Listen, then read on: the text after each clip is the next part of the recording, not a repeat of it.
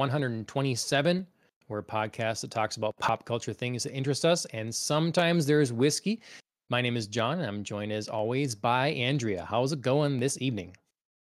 Good, good. Just uh squeezing in my busy single mom schedule. You know, Yeah. you know how it goes. Just so popular. I mean, that sounds li- like a bigger deal than what you, I know what you're saying. You're saying single mom, you know, for for the week or whatever. Yes, mom. yes, yes. For the week. Um, I should say solo parenting because really, Okay. truly, what I do doesn't compare to actual single moms and dads out there who put in the work every day. But this week, where my husband is off hunting and I am taking care of baby plus being pregnant solo, I I get a little taste of it. So mad hmm respect to everybody else who does it on the daily. I didn't mean to diminish. I just like want like don't want to No, be to clarify, somehow. You know, like oh I'd be so cheerful. like suddenly a single mom. Like I'm a single mom now. yeah. Uh Come again? Yeah. yeah. Well, um, yes. So that's a, a whole nother Mm. Tough to do. Are you have you managed to um we'll find out soon if we've managed to squeeze anything else in other than taking care of the life of a child. Yes, And yes. um we'll uh have just a couple news stories, not much, but they're sort of big ones. We wanted to throw them in there. Um, but only a couple because the you know, we want to save plenty of room for House of the Dragon. It's been a while. Mhm, It's been a hot minute for Hot D, and mhm. it's the finale. Time to talk to finale and the whole whole show, whole season, what we think of it. So we'll get spoilery about that later.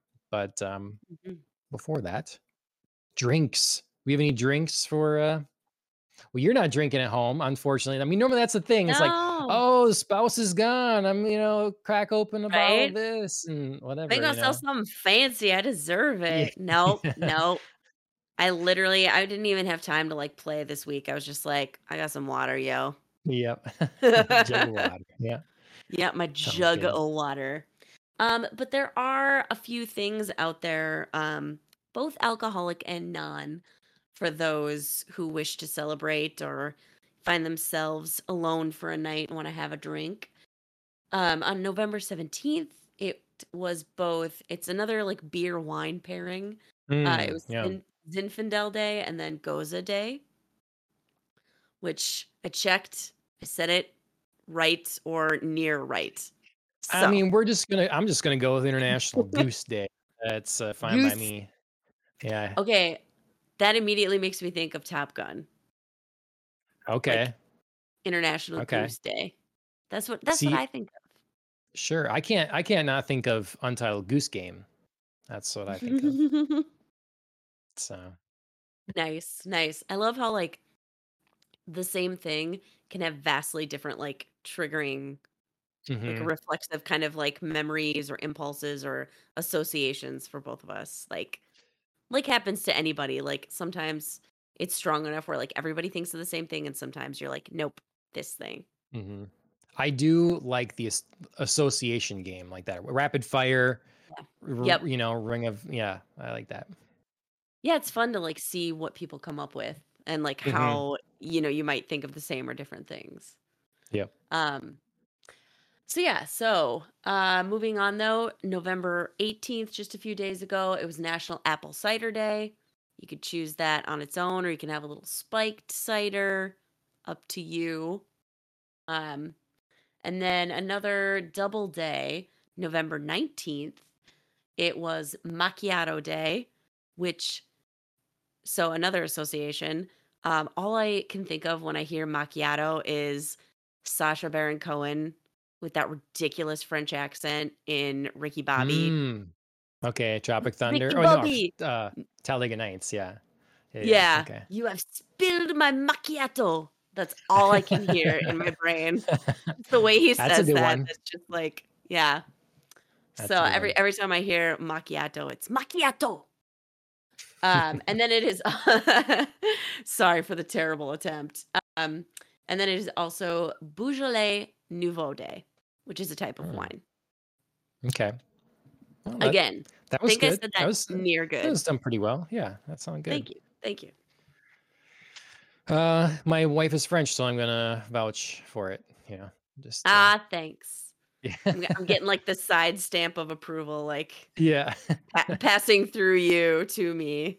yeah. hmm Um, well, I you know, I feel a little bad because I just did this.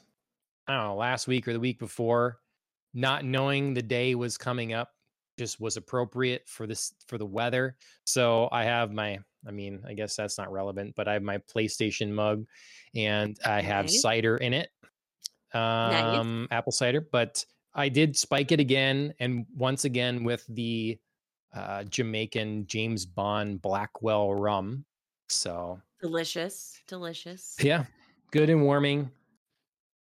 I I- had like I a said, I uh, feel Oh, go ahead. no, go ahead.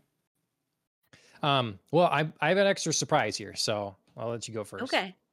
Okay, I was just gonna say, um, I had a I had a punch, a a rum less punch, sadly this weekend. Um, Mm. but it was like made with apple cider and a little bit of like orange juice and a little bit of sparkling something, and I was just like, oh man, like I can almost, it's almost the rum in here. I can almost taste it.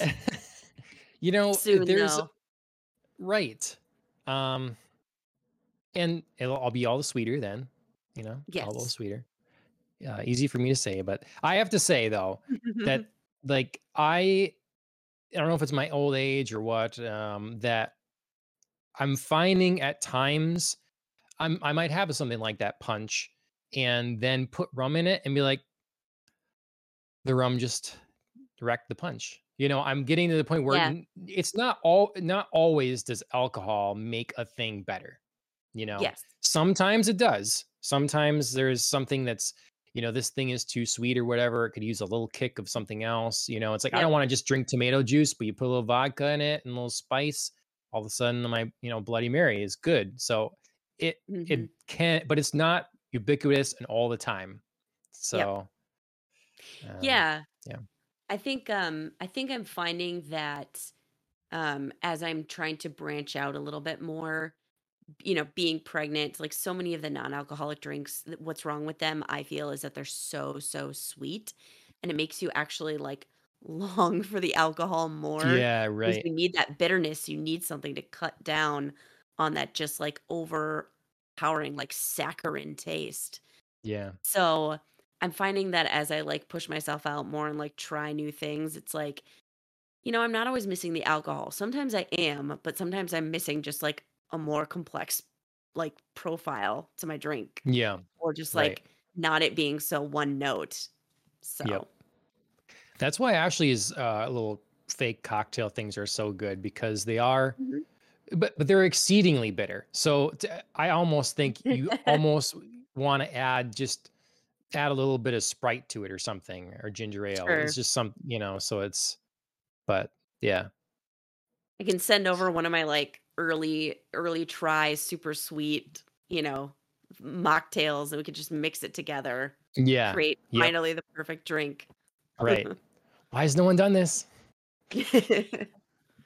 Um, well, yeah, I have one other like drink related surprise here and stuff. Um, yeah. so as for listeners of the show, you'll recall perhaps that I opened up and tried the um, gin from James May.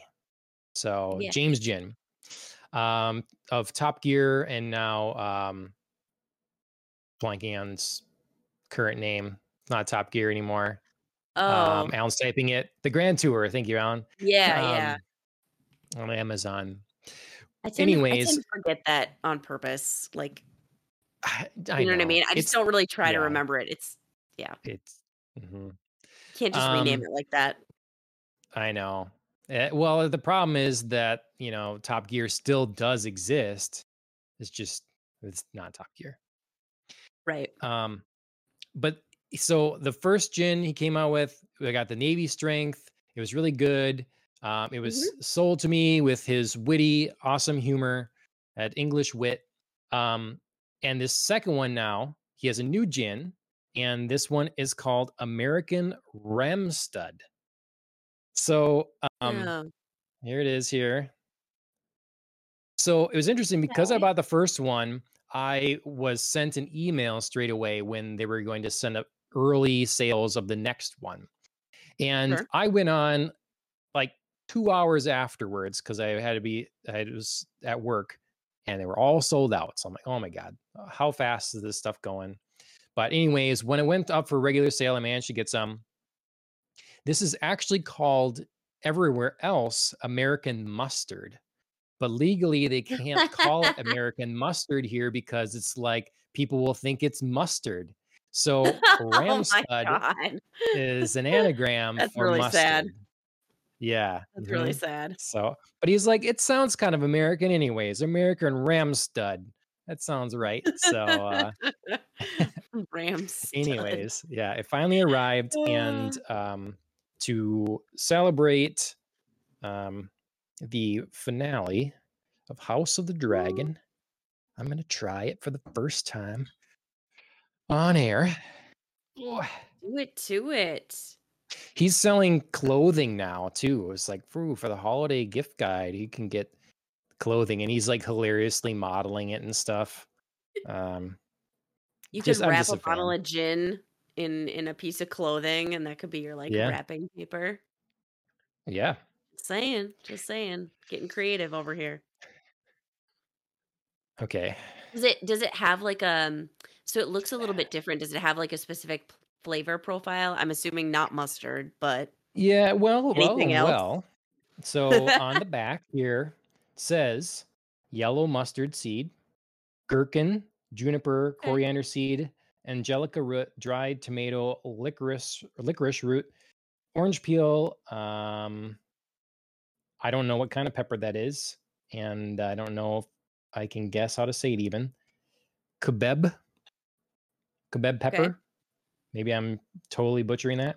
Rosemary, caraway seed, ginger, and bay. Okay. So- See, I was with I was with you for a while, but that does. I'm not gonna lie, sound like a lot. It, it's a lot. yeah, it does sound like a flavor lot. to pack in there. Right. So will it just nothing come through? Will it just be messy? Right, right. Let us know. It dun, smells good. dun. It smells like a good gin. Okay.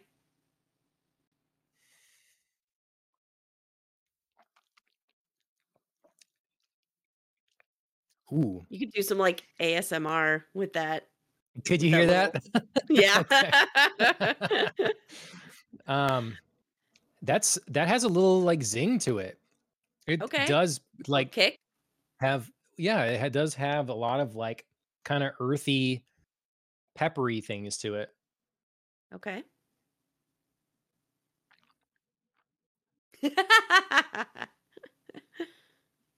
Lean into it, John. Yeah. I wish I could say if I could pick up something else, like specific, Sure. but got a really good tingle, similar to the like just on your tongue. It really lights it up, and it does come away as peppery and earthy, kind of spicy. So, Mhm. yeah, there's a lot to it. Um, I'm not a I'm not a gin or any liquor connoisseur. If, if anyone's um, not uh, wasn't convinced by that, but um, but yeah, I uh, I'm starting to enjoy more um, variations on gin, and uh, this is Mhm. another winner. This one's more drinkable than the uh, the Navy Strength. That really is like will sock it to you. Um, so oh, you mean like solo? Like you could sip this one Yeah. and like live a little and where Navy strength you'd be like, I need something to cut this. yeah, yep, Sure. yep, and uh, I I like the flavor profile of this better too. So winner James May, thumbs awesome. up. Good job again. Yep. Knocked it out of the park a second time. sometimes I worry we're not incorporating, as I've said before, enough, uh, you know, alcohol on our Popcast on the Rocks show. So yeah, you know, gotta Well, gotta keep it going. I can I can get back in there in March. I've got several several Yeah, friends who've promised bottles of things. So Okay, yeah. hopefully hopefully March April will be a, a good time for me. I feel bad I haven't been able to grab a bottle of the new Surly Darkness yet. I've, I've wanted mm, that. I know Surly's not the same um, as they used to be at their height, but nonetheless, I still would like to try it. So, yeah. Anyways, still, so it's still like Minnesotan staple institution. Like people think of Surly. Yeah. Like when they think Minnesota. And it's a great beer. venue. It's a nice place. Yeah. So, you know, yeah. Yeah. Um, okay. So you've been busy this week for sure. Extra on your Mhm. plate, but uh did you get any fun pop culture entertainment things done? Um, I, I did have just just a very very few. Um, I uh I saw that you had you had read one of our webtoons that we've been reviewing, maybe meant to be. So I did catch up on that because I had missed it. Uh, like you mentioned, I was just kind of like ready to get a little bit back into webtoons with the the spare moments I had on my hands. Mm-hmm. Um, and then I did get to start. I was really excited. I didn't bring this up last podcast, but um, mostly because I forgot, but also because I just like, you know, didn't realize the timing of it.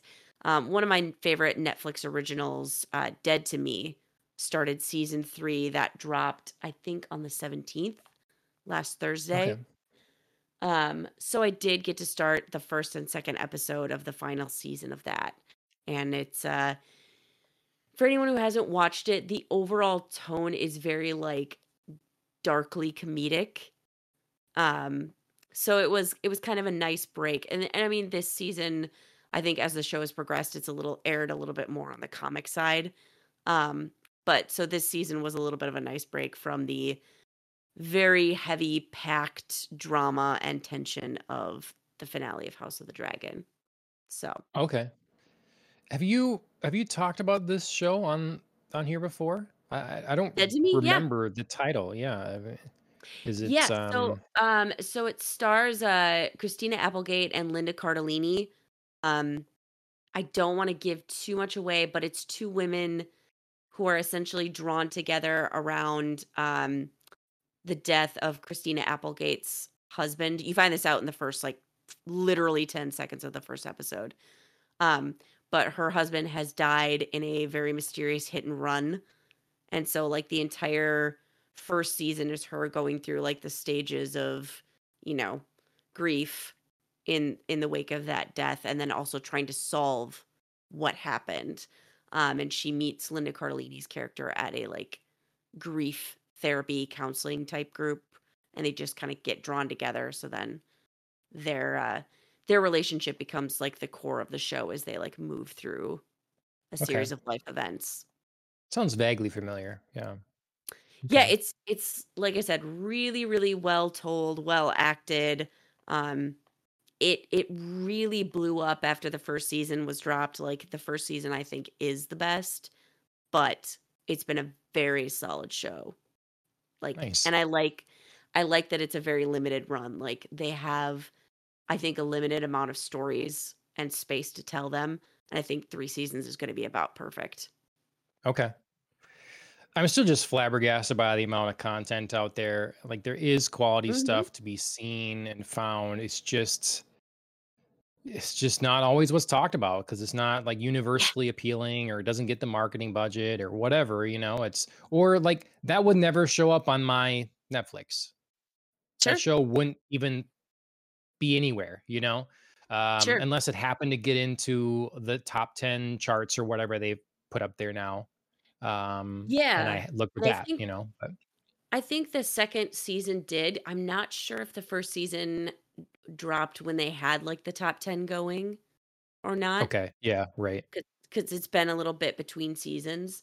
Um, but I know the second season did, but that's hard when like the second season would be in there and you'd be like, well, that doesn't really mean anything to me because I haven't seen the first season. So it's like Sure. it can catch your eye, or you could be like, eh, I've already missed like the first one. Yeah, Like, you're already behind. Yeah. Yep. Mm-hmm. Okay, cool. But yeah, that's a good one. Um, and then I just had to throw out there because I am solo parenting for the week. Uh, Everett's favorite TV show is also on Netflix. Uh, it's Nickelodeon's version of Teenage Mutant Ninja Turtles, and I am now we're now cycling through the show for the third time. Yeah. Wait. Okay. Wait a minute. Wait a minute. Wait. A minute. This is the like from five to ten years ago. This one, that the one you're talking about, or is this more current? Because they kind of reinvented and they made everything Yes, look there weird and stuff. there are like several blocky. versions of turtles out there. Um, so let me Because I love the Ninja. Turtles from, like I say, five or so years ago until they just reinvented it. I thought it was a really solid Sure. show, actually. Um, and it was kind of like hitting a good comeback time for the Turtles. And then they went and did this whole reinvention and changed it- Like, I don't know, they just they had something and then they just changed it all up. And it was not appealing to me. I mean, I know it's not specifically for a 30 something year old person, but uh nonetheless, it um it didn't look appealing to me. And uh Sure. so if you're going through this This again and it's the other series, I'd be shocked because there's a lot of seasons. so this looks like this is either I oh okay.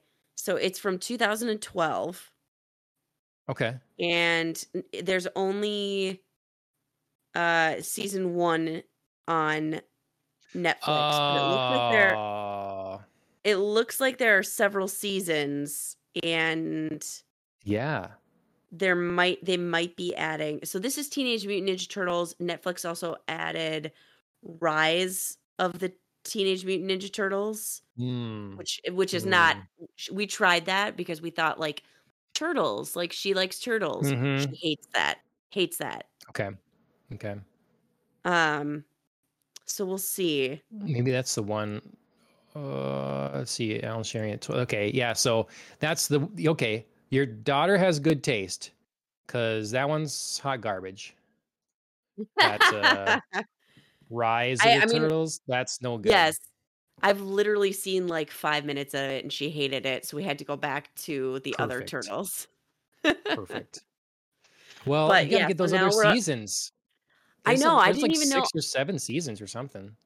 Yeah, I didn't even know that there were. Um, which I'm actually okay. Nerd alert moment. I am actually really excited about because I I came in like the first time she cycled through. Like she and Chris were watching it because it was like summertime, and you know he had like daddy daycare. So I came in like halfway through and was like, "Oh, this is kind of cool," but like I didn't really see the season. The second hmm time, I like watched them and found out Right. that like season one ended on this like sweet cliffhanger that I as an adult was like, what? Like, I need to know more about this. Um, and it was just like crushed that there were no more episodes. So now I'm like actually really excited. We're gonna go find them. yeah. I'm like Yeah. thinking about texting Chris right now to be like, guess what? Pick them up. Turtles. Yeah. I, I we were we were watching through them uh, as full grown adults and uh, enjoying them. I wonder if like it's like distributor says Viacom. I just was wondering if they're like on HBO or something. Because who owns Nickelodeon? Who? Because Nickelodeon, they're part of the whole like uh, that that game now. Um, whatever All Stars thing. It has like Mm, yeah, SpongeBob and Scooby Doo and Batman. So that's like Warner Brothers and for stuff, sure. right? So yeah, parent company Warner. Like, I wonder if they're on Paramount Plus. HBO Max. Paramount Plus. Oh, okay. At Do you have least that? well, at least two seasons are on Paramount Plus. Oh my gosh, you can be hopping. Man, it You, seems like they're just just just gotta like buy them. sh- Yeah, we're just like shopping them around like different yeah, yeah. You're right because of Viacom. CBS, and then all the different sh- the shake up and the everything getting sold and whatever. So okay, Yeah, who knows, man. But right. uh yeah, so we're we're watching that season 1 for the third time, but maybe now that we're I know that there are more seasons when we end it this time, we can move on. Yeah, nice. Yeah, it's it's very cute. It's very cute. I'm like very excited that she likes something I as an adult can also watch without, you know, wanting to scream or just like, Yeah. you know, shake in silent rage in a corner as I watch like CoComelon for the 50,000th time. Uh, Not to pick on CoComelon. It was just the first kids show that came to my head. I don't know what that is. I'm sure I will at some point. Oh, you will someday. well, fun. I'm glad you're back into the turtles. Uh, glad your daughter's into turtles. That's awesome. Yes. Um, I'm reading. I read something that um, I don't know. It's kind of like com- you know, Ninja Turtles. They started as a comic book, Mhm. and um, so I read a comic book this last week that um, not particularly like turtles, but there are fighting monsters in it. So I Sure. guess uh, that's what I'll what I'll use. I had mentioned the other week, uh, just last week even, that I had read the supplemental to Inglorious Rex. So probably Yeah. not reading it in the proper order. Uh, Blood, Yeah, I Sweat, remember that. Tears Volume One. I have it next to me, but I also have the regular volume, the main event. If my camera would like to focus, it would be Almost. wonderful. We can we can see the fun colors though. My, yeah, Oh, oh. Just put it close enough to my face. I'm being focused. Yeah, that's actually that's actually pretty good. Yeah. So um I got a signature on it. That's fun. Always fun to have the signature. Um, I won't show too much in it, but it's uh this is so very different art than our the previous book that I was talked about last week, but Mhm. uh also very good, also very detailed. You can tell it's more of that sort of um you know, like you said, you know, superhero book sort of look. Um yeah. It's got the mhm. classic like color pop for sure. Yep. Like 80s color pop. Yep. So this is an interesting. Uh, so the premise is basically, um, I mentioned it before. I think where it's about big fighting monsters, but you have pilots of it. So it reminds me of like a of a mech anime or something. Um, whether Yeah. it be a, a Gundam, those are the types of things that I was always into. A Gundam or more recent stuff like Darling in the Franxx or something like that. Um, Yeah, I remember saying this sounded like um uh Pacific Rim. Except you like you Mhm. said you pilot monsters instead of robots, right? Right. Yep. Yeah, And so you okay. find out in this that the the monsters are let's see, I don't want to spoil anything. You, the monsters are made um and they're made Mm-hmm. for the the the fighters and Mhm. um it's the story of a guy named Alex and he has this brother that was like the best Rex fighter um in the world or whatever and so he has like big shoes to fill it's kind of been in his shadow or whatever he's struck by tragedy and um yeah we have to see how he's gonna come out of this and he's got a, a girlfriend that they're gonna have um some interesting conflict between the two of them. Hmm, she's a really cool okay. character.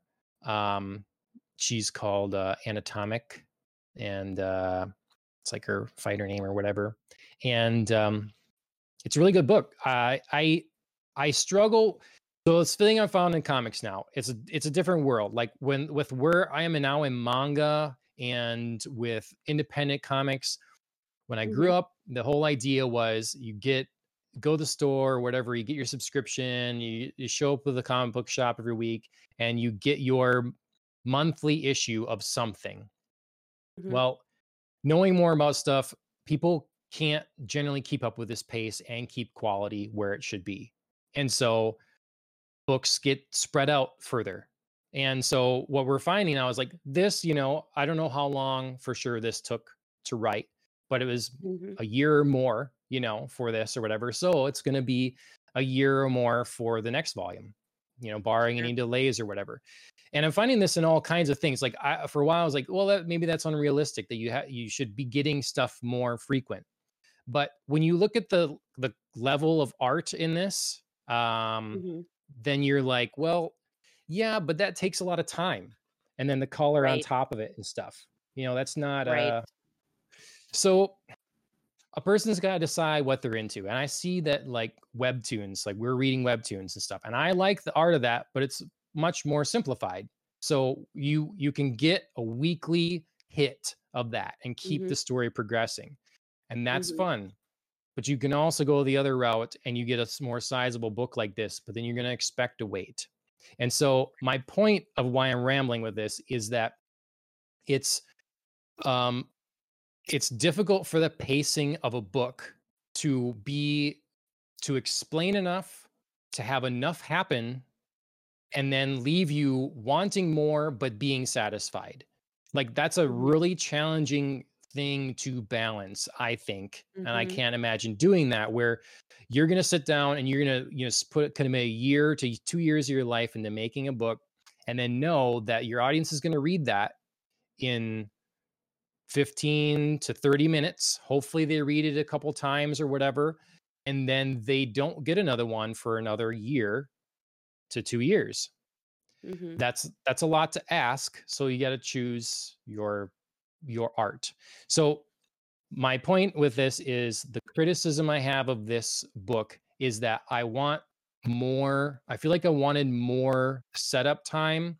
and more seeing the struggle of the characters like the minutia of Mm. someone training i wanted to like have a little more going on a little more drama with that because this book Mhm. flies so that's great like a lot happens you know there's no boring moments or whatever it's also not like ham-fisted um, exposition which comic books Mhm. are really great at doing comic books and Mhm. anime like you know i'll tell you a b and c in a really ineloquent way this doesn't do Right. that so that stuff is all really good but when you want and it's like i'm not going to get the next book now for another year a lot did happen in this but i i felt like i uh, sped through it that makes Mhm. sense. Like i sped through all that stuff.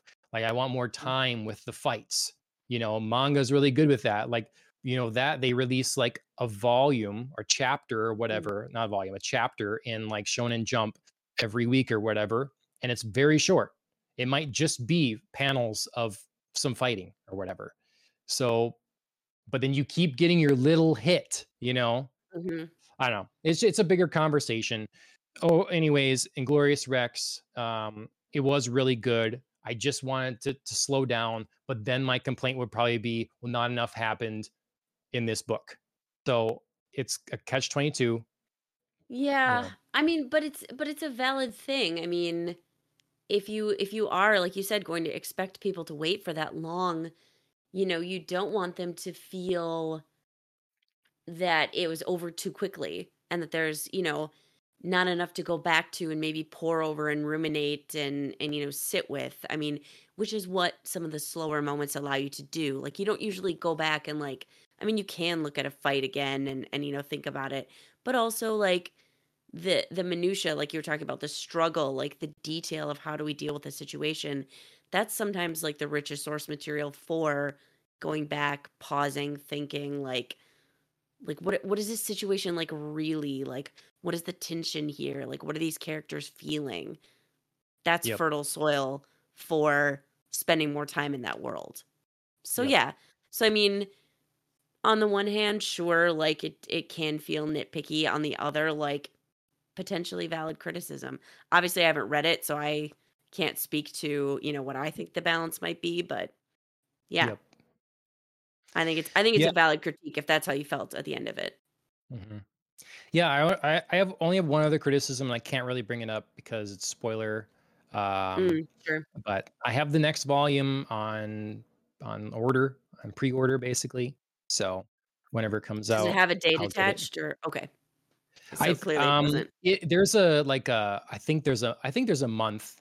Uh, I don't remember what it is. I didn't even consider what it was, so Okay. um, I could look at it. But I think the idea is if you're gonna consume this sort of uh, format of media, you're you need to like get like you're expecting you're gonna get multiple of them. You know, Mhm. um, you're gonna have different series. So you're gonna I'm gonna read this. Just read Kozor the other week. You know, read all this different stuff. That keep that keeps the content coming. but Right. they're different worlds and different stories and whatever. So um, if you're, you know, say really, if you're really into this, like this author does a book called Starlight Cats for kids more, and uh, it's uh, I thought about getting it, I love that yeah, name. yeah, people really like it, and some you know little kids or whatever they just get, get really they're get to be big fans of it. But definitely as a little kid, like it's it's different for them because I remember as a kid I had one issue of an X Men comic and I read that over and over and over till it was Mm, shreds, mhm, and like mhm. that worked. It was fine, you know. Um, so that makes more sense uh, for them, but almost eh, some of the things you can i guess you could just wait it's kind of like a tv show maybe you want to just wait for a few seasons to be out so you can really go through it and get into it Sure. you know but Yeah, I mean, it's it's the eternal like binge or like do you wait? Like like yep what what do you like? Do you like like the opportunity for the whole season or seasons to drop so you can just like fly or do you like waiting the set amount of hmm time and just knowing like you're forced to wait? yep I for different things like different like both modes. So it's it's hard to say like definitively, but you know, for something like webtoons, I am one of the people who doesn't tend generally tend to spend my coins on like buying new episodes because I like that like week or couple days that I have to wait. sure I mean, some sometimes I can't help it. Sometimes the story is just too good or like the hmm the whole overarching, you know, tune itself um I I just love and I have to keep going. But for the most part, like on a lot of them, like I can wait. I get that itch right like right at the end to just like keep going and then I'm like, "No, it's hmm okay. Like I've made it this far. I can do it." and you can keep yourself entertained with other series right so then Yeah, you're yeah exactly. hmm Exactly. And it doesn't it doesn't mean I don't love those series too, or at some point, like, wouldn't grab an episode here or there, but for the most part, it is kind of fun to, like, think about the next week and what could be happening. i get in the thing where though i'm reading and then i'm i see it oh next one available for free in 30 days Mm, It's like extra long yeah. because I've, you know, if you go ahead a little bit, Yeah. yeah, yeah. That does get So, tricky. Yeah. And then but then, like, you can find yourself, uh, you know, you're like, "Okay, well, I've read this many and, like, next one's free in, like, 30 days." And then you forget and suddenly you have like 3 or 4 and it's like a little mini like binge surprise. You're like, "Oh my god, I have like a couple yeah, now. I totally forgot." So, yep, yep. Well, anyways, Inglorious Rex is available now. You can go ahead and pick okay, that up through the via the campaign for the second one. So if you're interested in uh in that, that's there. I want to also. This is going to be a little weird. Uh, my one other review for the week. I have it digitally, so I'm going to show it to you on uh, on my sure. iPad. Um, well, yeah, they're really uh, Ooh, it's bright. So that's fun. Dandadan, Don da Don. So this person, um, Okay, yeah. Yukinobu Tatsu, was helped, I guess, with uh, some Chainsaw Man uh, back in the day, or some of the manga or whatever. So um, I'm reading. I, I there's just one volume. So manga's doing the same thing. In uh, Mhm. I read this one volume. The next volume now isn't out until mm, early next year, anyways. It's a pretty new Okay. series. So, um, but anyways, the premise of this is that there is two kids. One believes in the paranormal and aliens, and uh, but doesn't believe in spirits and the other one believes in spirits but not the paranormal and aliens Mhm. um so they meet and we'll just say they're both proven wrong Yeah, and so okay. yeah so the the story involves like these kids getting some abilities and uh dealing with the paranormal and with um and with spirits and it's a lot of fun um it's it's it's well drawn it's lots of uh lots of action in it it's lots of a Mhm. little bit of you know it's definitely comedy and uh a little bit of horniness um but pretty reasonable and um it also deals with uh, that's a cool shot Oh, um that is cool. I love that. Yeah That's creepy. but they incorporate um it was part of what I always love about Japanese stuff. They incorporate um, spirits and you know yokai and different things from real lore or mythology or whatever. So um, they talk about here's uh, well, I guess I won't give that away. But anyways, they're incorporating things from from real legend and myth and whatever into this. Okay. And then the kids are going to go exploring and have trouble with uh, dealing with all these things. So volume one's available. I got it on, on like Apple iBooks, you know, for seven bucks, and it was uh, it was a good read um, for sure. And I'm looking forward to volume two. So, awesome. Dandadan, don da don is what that is. Yeah, I'm so glad that you pronounced that because I definitely looked and was like thinking about noodles right about now. But I'm guessing that's not how I say it. I love some of the uh, like. I don't like the trend in manga and anime to be the longest title possible. Mm, you know, sure. Girl that woke up in another world and is perfect at cooking. That would be like a title right. to something, you know, it's like right. what? But I do like tongue or like like ones that are yeah, you know, like Dorohedoro. I like that. Mm-hmm. Durarara. I like that. And then Dandadan. I like that. So Danganronpa. Yeah. there's like some that. fun things to say for sure. But yeah. Anyways, those are my um, mini reviews and suggestions and that sort of thing.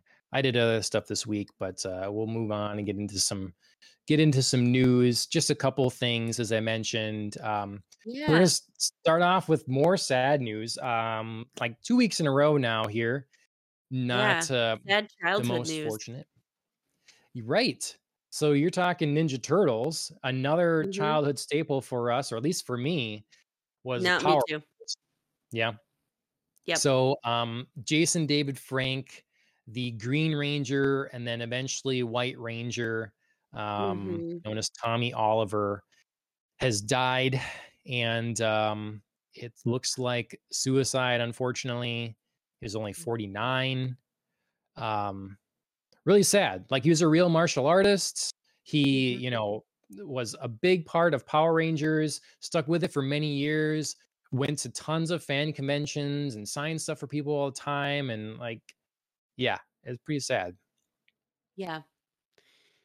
Yeah, it's uh and I mean not to make it about his work, but it's it looks like he was in the middle of shooting something um as right before he he passed away. Um so that's always Mm, I feel like an extra layer of sadness. There's a there's an unfinishedness both about life and creative work that hmm happens when they're when they're in the middle of, you know, something that they're doing or they're working on and it's just I don't know, I feel like it's doubly sad for the people that know him and the people that were working with him. That's just got to be so tough. Yep. So, I just I just feel really sad about this whole story top to bottom. Yeah. And like, you know, Understatement, last, but right. But, you know, last week we talked about Kevin Conroy, and now we have uh, Jason David Frank, and two people that really like career wise committed themselves to a thing you know um kevin conroy was batman like he spent his life being you know the dark knight and jason david frank you know looked down as i imdb and there's you know there's other things but largely he was he was a Yeah. power ranger you know and i think there's something kind of cool about that in terms of like i have not heard bad things about about him uh you Mhm. know like in general all the people always say good things and is dedicated to this thing uh, and i just think there's something cool about that and Mhm. i like that too that he was actual martial artist instead of just Yeah. always pretending or something or having a stunt double all the time or whatever So. Yeah, I feel like Power Rangers had a really good mix of that. You know, especially in the early days, there was like a a real commitment to like let's also find like actual mar- martial artists who can, you know, I mean, maybe it's not Oscar worthy work, but can, you know, at least hold a story hmm arc on camera for a little bit here. hmm So, yeah well yeah. Very sad. Um I I see like some of the uh rest in in power um wishes mm, from, you know, co-stars and things and it just kind of takes on a new meaning. knowing he was a Power Ranger. Yeah. So I think that's that's a really beautiful, beautiful thing for his co-stars to be saying. hmm Well, uh, condolences to the family. Um, people have, I've heard other people say it, so it's like uh, not me come up with it or anything like that, but just people have said, hey, you know, for a lot of folks, the holidays get tough for people if they're going through anything. So we just, you know, talk to someone, let somebody know if you're having trouble. Reach out. Yeah. Yep. Um, all right. Unrelated. Different story. Mhm. Very different story. Um, on to Disney and the surprising late Sunday news that uh, Bob Chapek is uh, is gone, and uh, Bob Iger will be brought back as CEO of Disney. yeah. Thoughts, Andrea? The Bobs. The Bobs. I, I Yeah. don't know why. There's there's something very so strange about like Bob replacing Bob. I don't know why. Like there's some sort of like this could be a sh- great like sideshow Bob story in my brain.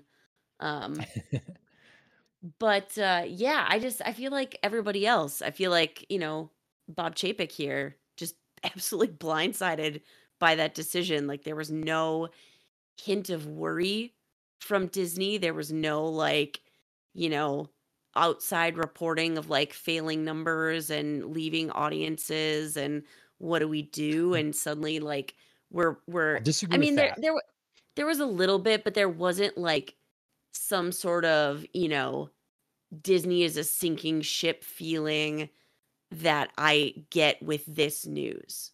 Do you know what I mean? Like bringing Well- Bob Iger back to me says like major worry internally that I really didn't see like reflected in anything else. There was there was no hint of that. So I guess whoever's like at Disney, way to keep your lips locked and no leaks and run that that ship tight, but yeah, I just I wasn't prepared for like this level of crisis mode from Disney. You know what I mean? I mean, I feel like we we all had inklings of like they weren't performing the best, but this just feels extra. I think that um I think that the that's the illusion they want everybody to see because Then um, well done. We get a lot, yeah, we get a lot of Well we get a lot of media coverage, like oh my god, this movie is out, and oh wow, and stuff. But the stock, it Disney stock is one of the worst performing stocks constantly now.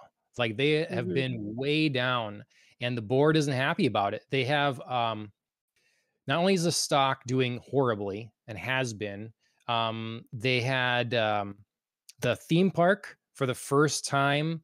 One of the Universal uh, parks passed up Disney in terms of numbers. That's just not a thing that happens. So their theme parks are not doing as well as expected. Um, and then they're losing their me- their well because they raise the I thought they- price and lower the quality. Yeah, I just I thought that in one of their recent reports, like the theme parks were actually one of the bright spots. I the remember theme coming out parks of that report. in um right the theme parks are one of the things that make them money but they're still on a downward track from where sure, they have sure, been sure. i mean people had nicknamed bob chapek bob cheapik because it was like cutting Mm. he was the park guy and he was always about cutting corners of the parks and um so they're not seeing the numbers they want there they're you know it's lots of available bookings for that and then they're losing money hand over fist on the streaming service so they're not Yeah. you know everybody expects you have to take time to build up money there to build a streaming Mhm. platform but how much money are you going to dump in before you feel like you're seeing some sort of gains you know like uh, how how long Mhm. will you go so i i've thought that disney not only from like my own specific viewpoint but I mean- look the movies the, that's why it's easy to to see think they're doing fine is because you see the big numbers the movies bring in Mm-hmm. but they're not numbers like the other movies used to be movies endgame and earlier and especially accounting for inflation when you look at numbers and then you account for inflation like black panther is Sure. doing way worse than the first one well people love the first one the f- second one should be doing better and it's lost like 40% of the audience that went to see the first one. So Mm-hmm. they're they're in trouble and I didn't obviously see the CEO change like this, uh, you know, on the weekend coming all of a sudden for sure. Mm-hmm. That was a surprise. Um but yeah, it suggests things are even worse than they appeared. Uh Right. definitely worse than they say it is. And Right. um and but my biggest thing is like what's the point? What is the point of bringing Bob Iger back? Cuz Yeah. Chapek hasn't Yeah, done was anything. like yeah, I was I was kind of thinking about this uh, you know, as I, as I was reading through the story, like what's the move here? And I mean, my my separate thought from this is, you know, I mean, if it can't get any worse, I guess like who cares if this announcement like sends Disney's stock tumbling further? But be interesting to see what happens if it does take another tumble because people are like, "Oh my god, it's so bad." You know, ditch, run, hide, or if it's like, "Oh, this is familiar and comforting that Bob Iger is back, like maybe we're going to take some baby recovery steps." So that'd be interesting to see kind of which way that announcement affects that. Um, but the other thing is, and this is going to tie into my larger feelings about Disney slash Marvel, bringing Bob Iger back. I hope it's a short term patch for somebody new because we've been there, we've done that, we've done. I hope we're not trying to like recapture some earlier glory magic because we've done that. We're tired of that. We really would like something new. And I'm I'm speaking I think metaphorically a little bit about like our issues with Marvel here. Like there's too much formulaicness to Marvel right now and there's not enough like invention. So I'm just sort of thinking like if we're running back to Bob Iger, are we like running back towards that even harder or is this just like like I said, we just need like a steadying influence who knows the lay of the land right now until we find somebody who is up and coming who can learn a little bit under Iger and then we can like re-let him go. That's my Yeah, that's my big question. Uh, yeah, I I think that I do think it's temporary. I think that's probably I hope the so. the right call. I hope so. Um it's uh, to me it's it's like that that's the only thing i can come to as well it's like okay we'll take people that don't really understand who did what as ceo understandably most people aren't paying attention to that all they Mhm. know is hey things seem good under Iger and things seem Mhm. not so good under Chapek so we'll bring back Iger like you say it's comforting comforting thing hopefully stop the slide of the stock maybe we get a little bump while we bring in a successor, where we train up a successor or whatever, right. and go And we do it a little more seriously this yeah, time, clearly. right. Because it's just, I, yeah, I don't know. I shocking, big hmm news. Um, I I wonder how gullible the investors will be. What will what will you know? Will everybody start buying now? Um, what's going to happen in the stock here? hmm Um, it's weird that you know I don't hear about any accountability from the board You know, they pin it all on Chapek. They pin all this stuff on Chapek that Easy fall guy. just he just like continued the momentum. That was Mhm. it. He just stuck to the plan. All the things. It's just uh what a fall guy they're using Yeah. here. Well, Uh it sounds it sounds like he really is perfect because it sounds like there were complaints that were unfortunately ignored or minimized for for a few years about Chapek and his management style. Um and his like budget cutting practices, you know, both to in certain situations that were that were needed practicalities and in certain situations just felt like you said he was being Bob Chapek. So, mhm. I mean, on the one hand, like he's an easy fall guy. It sounds like he wasn't going to be the right guy in the long term anyway because he alienated a lot of people. On the other hand, if you're his oversight, like, and you really just ignore all of that and put him there anyway, like, you're still not doing your job. yeah. So, this time around, do your damn job and do it better. Pick a Yeah. better person. I you know, I feel like I feel like the only thing in my limited knowledge that he can take any responsibility for is probably some of the down park numbers. That's what I, you know, like I say, I- I've heard a lot of complaints with him dealing with the parks or whatever. and otherwise, I don't know. Does the board just look for someone that will blindly do their bidding and when things don't work out, we get rid of you and bring in someone else? Like Well, that's what it sounds like Chapek was. Yeah, I mean, just, you uh know, doing their bidding by, you know, attempting to cut budgets and therefore increase profits, but it backfired. I think he cut too deeply and product suffered. Yeah, I don't know. Because I mean I mean, I honestly, like, it's it's I mean, and I can't tie this, of course, because I'm not in the inner workings of Disney, but I mean, we've been talking a lot about the fact that, like, a lot of people working on Marvel shows have been like, "Listen, we don't have we've been asked to work like crazy hours. We don't have the budget to do things." Like, there was so much that came out, um, around She-Hulk, around, uh, Doctor Strange, about CGI teams and makeup teams and effects teams that were like, "We are being asked to do absolutely, you know, batshit insane things on shoestring budgets, on working insane overtime with no compensation, like, this is just getting out of hand." So, I mean, if if this is also, like, another effect of Chapek's leadership, then, you know, can't say I'm sorry to see him go if it Yeah. means that, like, creative teams will be, you know, properly funded to do things like make great effects again. Yeah, and we don't know how far does you know, Yeah, I I I responsibility does, uh, Right. you know you have Kevin Feige who lords over Marvel, and you have Kathleen Kennedy who lords over Star Wars, you know? Uh, Right, did they right. not take So I don't know shoulder any of the blame? Right, I don't know where where, you know, responsibility begins and Yeah. ends. I'm obviously, like I said, I'm not in the weeds in the thick of it at Disney, so I don't know, but, I mean, we'll see. Yep. Lot I mean, this is obviously a huge shakeup, so there's bound to Yep. be ramifications, good and bad. Yep. I listened to a lot of coverage today, it's a big story, I'm sure I'll hear lots of coverage between now and and over the next couple weeks, and so it'd be interesting to see how it develops. Indeed. So um oh, I heard a thing. I went before right before I move on, I heard a thing that in his biography, in Bob Iger's biography, and I this is not verified myself, so grain of salt, that he kind of brags about getting Star Wars from George and sort of tricking him into thinking he would be running it. Like, he would be have more creative control and input Mm.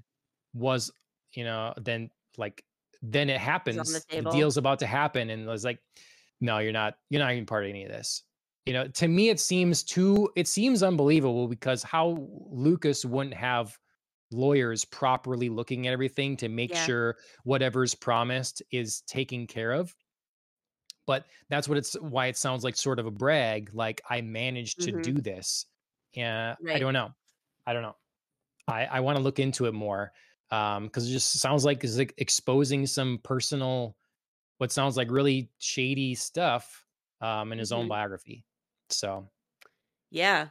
That's, uh that's quite the tea to spill. I hope he never has to, uh, like, count on that relationship with George Lucas ever again. yeah. You know what I mean? Like, I I hope they don't have to work together because that'd be shit. Yeah. you're just like, Well, yeah. "Pulled one over." Mhm. So, anyway, I probably shouldn't bring it up without ver any sort of verification. I just heard about it this weekend and, um, Well, I mean, "If if it's that's in true" his if it's in his biography or his autobiography, Right. like, it's I mean, he's putting it out there. It's not like you Right. heard something. Oh, right. Yeah, yeah. Yep. So but interesting. And it means it's verifiable. So, if you're if Right, anyone's or not. Yeah, Yeah. right. Alright. Um, main event, House of the Dragon episode 10, the season finale, the real season finale. Um. HBO, they took a they took a risk, I guess, investing a lot of money into some talent to bring a new show from the Game of Thrones, from George R. R. Martin's world back onto the screen after a, um, universally lambasted season finale to Game of Thrones.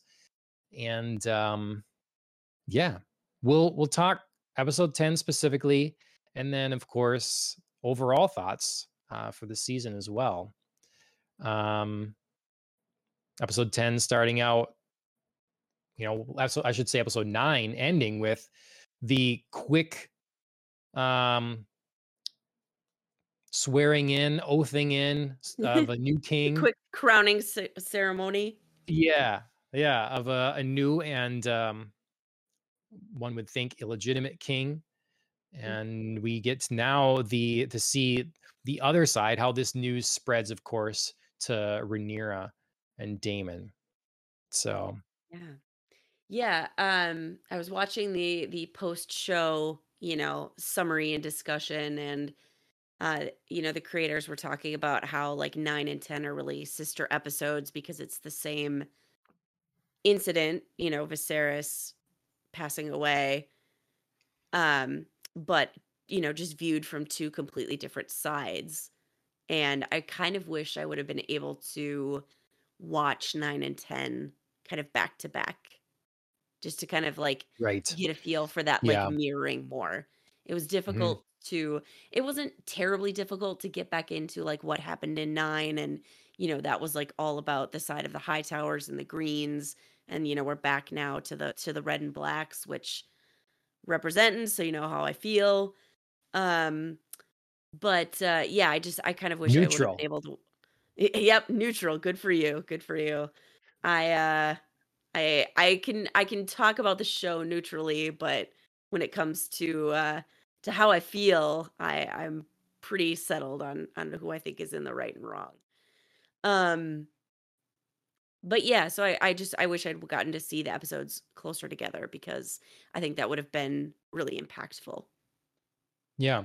And it was it, it was would... difficult to kind of like feel that tension because you right. obviously have two episodes where entire sets of characters are intentionally left out because you're not telling their story right now. Yeah. So. Yeah. No, I agree. It definitely like the best of Game of Thrones. Uh, this series, the season, um, kind of calls for a rewatching. I think it would be interesting mm-hmm. to see in a rewatch how this flows really how the transitions between all the different actors switching out and stuff uh, works mm-hmm. or doesn't work. Um, so yeah, and what we what we've missed, um, think foreshadowing we've missed and such. So right. Um, because uh, this this episode does have a lot of callbacks to early parts of the season. I mean, uh, to to get right into a couple of events um, there are there are moments that directly echo, I think, ep- episodes one and two.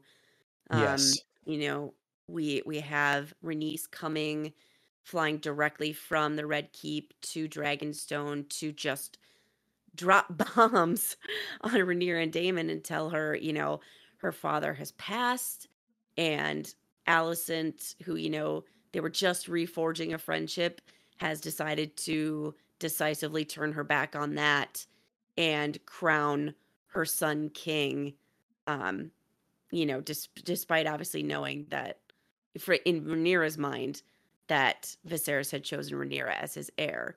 So there's there's a whole like friendship repudiation there um that just sends Rhaenyra into complete overdrive and unfortunately triggers a an early labor and a preterm birth and a tragic loss of an infant um, and we have a, a funeral scene there that directly mirrors exactly what Viserys encountered in episode yep. one. You know, the the burying of his own premature child. Yep.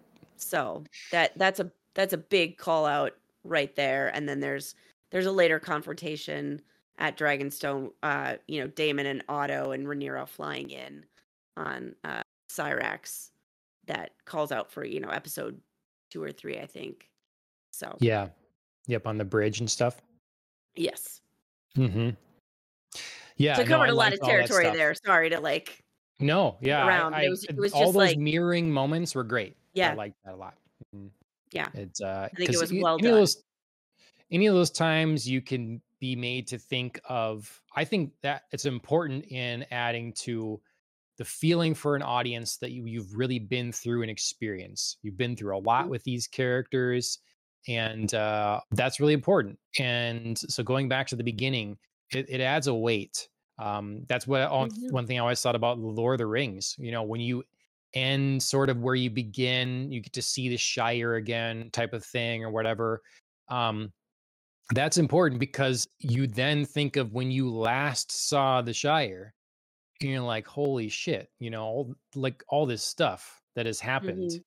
It's Right. crazy. How do you go on? Like, how is it, you know, whatever. And so you have that sort of thing here. Um, everybody's been through a lot. Um, and yet we Yeah, end up it with the same kind of stuff going on now. Right, right. And I think I think good stories don't make you feel that that that that, you know, starting and ending in the same place is just like pointlessly circuitous. It's a it, it like you said, it's a very like, you know, a, a moment to pause to be like, when was the last time we were here? Like, look at how much has happened. This is similar and yet different. Yeah. And I think that's key. Like you can't recreate things exactly because then your your audience is left feeling like you haven't gone anywhere.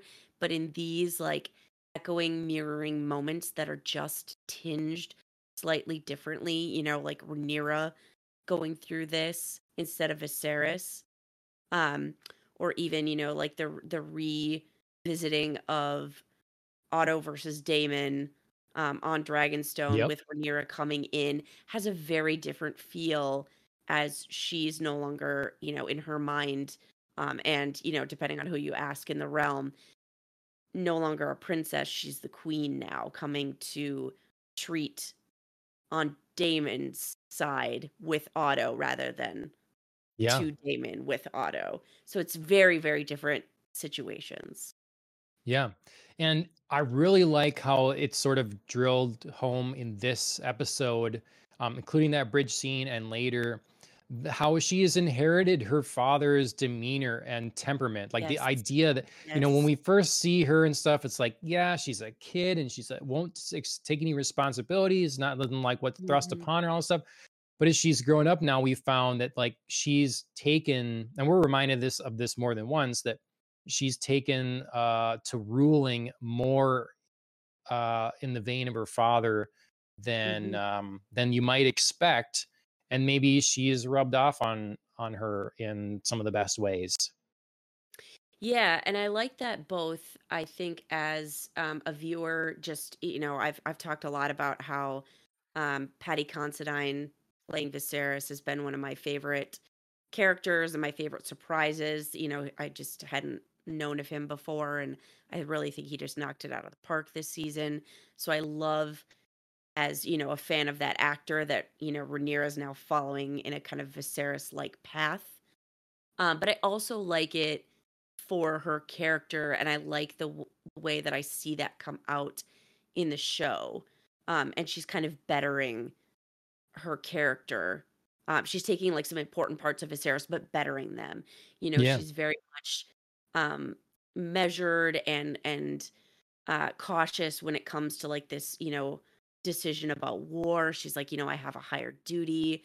Like, I'm not, you know, just throwing away all of this peace and prosperity and stability because I'm angry because I deserve to sit on the throne. Like, that's not the most important thing. But then when it comes to her family and talking to Jacaerys and Lucerys, um, you know, about getting them ready to roll. she's a little bit more present. She's like, you know, I'm going to guide you. And she's like, my father was there for me. But we I think we know as viewers, he wasn't, he wasn't. He had some moments, sure, where he was very like hands on teaching Rhaenyra. And then he had some moments where he was just like, peace, I'm out. I'm really frustrated with you. Like, I'm just going to be absent for a while. So I think she's like kind of taking some of that n- to the next level with her kids. And it's mhm, really great to see. Yeah. Um, I agree. Um, and they did well with the moments. That's always a tough thing. Like someone else is chosen to be leader or whatever. And the difficult thing with then that power being recognized And so, how do Mhm. you respond? And so, th- some of those moments were good. Like she approaches the really cool table. By the way, we should uh like Yes. invest and get that. Think about playing Yes, D on D and D on that. Yes, please. Also, I want like perches for candles, like rows of candles, so it all looks hmm like set aflame Yeah. baller. Yep. Yep. Um, you know, it's like, okay, where do we stand? And then we get going, you know, and Daemon's right on it. He's ready for this. That's uh, definitely the the path he is expecting to go on. Um, one thing I wanted to bring up because uh, we went by here a little bit. We talked about Rhaenys coming in, uh, warning them. Daemon expressing frustration, like, why didn't you just torch Yeah, them all? And definitely, you know, Ashley and I's thoughts, uh, your thoughts as well. I think. Do we yeah, find any issue with her decision to not? Like, are we are we good with her reasoning, or is there something more, or is it a plot device? sure, sure. Um, I think the answer is a little bit of both. Um, you know, I have here like I'm I'm very frustrated with Daemon in this episode. I have very two minds about like basically ever every conversation and interaction he has. Uh, because on the one hand, like he is, I think, upset at Rhaenys for not just like torching the Hightowers because we were like, You're right there. Like, do it. It's probably actually going to save the realm a lot of chaos if you do. Um so, yeah, and then on the other hand, dur completely separately during this interaction, I was like, Rhaenyra is obviously, like, going into labor right now, like, maybe be a little concerned about that? Like, maybe be like, "Oh, you okay? Wife who's having my Right. baby right now." Um, so yeah, separate issue. But so to back to Rhaenys, um, I think there is obviously a little bit of plot device because if she torched all the Hightowers, there goes the dance of the dragons. Um, and and you you have to make it make sense somehow. And I think they do a nice job of Rhaenyra echoing her sentiments later. You know, Rhaenys says like, "This war isn't mine to begin. Like, I'm not going to be the person to strike the first blow, and like, I don't need to spill the blood." And then later, Rhaenyra is like, "I'm ready for war. Like, I'm pretty sure this is what's going to happen." But I also am not going to reach out and strike the first blow. Like, if there's a chance that we can negotiate peacefully. And I think there's a nice job of at least like attempting to make that reasoning flow through from character to character so we can at least find some believability in it. Now, am, am I totally convinced? No, but you know, you you you tried. You you tried to like follow that through Mhm. in another character. So, Yeah. You know, I was wondering, does the character have other things like, you know, it's a little uncertain of where she wants her loyalties to lie. Like she has a hatred for uh Rhaenyra and for Daemon, yeah. thinking they took her son. So, like, is can we add this into the complexity? Like, she, she's given them one answer, but really there's an added couple layers. Like, I don't know what side I'm actually on. Yes, I was held captive by these guys, but they didn't actually do anything to me. And the other people that are, you know, Rhaenyra that's sworn to be queen, she's not great and I don't love her either. So what should I do? Like, can I stay out of this sort of thing? Thinking that in the moment, anyways. Um, Yeah, I mean, I think um, that's that's one of the fun things about Rhaenys, um, and one of the things I like about uh, the actor Eve Best. She does complexity well, and Rhaenys has a lot of competing thoughts and feelings all of the time. I mean, she's got decades long um, resentment towards Viserys and and by extension Rhaenyra for you know getting passed up. She's got extra resentment for Rhaenyra for being a woman, you know, being chosen to be heir and queen of the Seven Kingdoms, and people actually like went so far as to bend the knee to her. You know, I mean now now everything's in turmoil, but at least at the time, I mean, she definitely had some feelings about that. Um, you know, she's she's got feelings about obviously like the Hightowers who are coming in, you know, locking her away. um, from her family, her dragon. That wasn't great, but like you said, they really didn't do a whole lot to her. Um, I'm sure she's got feelings about the Hightowers in the sense of like she does repeatedly say, I'm loyal to what my husband thinks, and he declared for Rhaenyra. So like I do feel a pull to be re- loyal to Rhaenyra, not the Hightowers, even if like personally I'm sort of ambivalent about anybody taking the throne who isn't me. Um, and then she's got resentment towards her husband, Corlys. You know, she tried to stay out of it a long, long time ago, and he was all like, "No, we have to keep pushing, Yeah. like keep reaching. I have my ambitions." And I think she feels bitter about that because it's cost, you know, in her mind, it's cost her her children. So she's got a lot of conflicting feelings at any given moment in time. And yeah, she's just continually, I think, trying to sort out where she's going to land, who she's going to side with. And this episode does a really great job, I think, of helping her finally declare for Rhaenyra through seeing how much, you know, Rhaenyra has gone through in her short life, how much pain she's Right. experienced and suffering and turmoil, especially for um you know, for the crown essentially. She's lost already. Now, we haven't gotten to it yet, but in this episode, Rhaenys sees her lose children in the plural Yep. basically because of being named heir. So there's no longer, I think, a shine to it for her, and no longer a why does Rhaenyra get rewarded and she gets this thing that I didn't. Mm, She's just seeing like the pain and thinking like, so you are like me, Yep. and I can I can stand behind you as a strong woman. Yep. I I So it was, agree. a- it was the- a it was know, she's long like roundabout. Yeah, it's complex. but, she has but yeah. layers. she's a lot to unpack. hmm Yeah, and I, I think it might be part two, just not having the stomach to torch someone else's children. Then to torch all these people and end them right there. You know, again, going through the stuff you've gone through yourself, and then you're gonna just off another mother's kids right there. Mhm. Um, eas- easily, rational person can could not have the stomach to do that. So Yeah. It does uh as long as we're we're on uh Rhaenys's children. I mean Rhaenyra in episode 8 had said, you know, I swear to you I had nothing to do with Laenor's death. Kind of makes me wonder if like at some point there'll be a reference, a conversation, a slipping in. Hmm.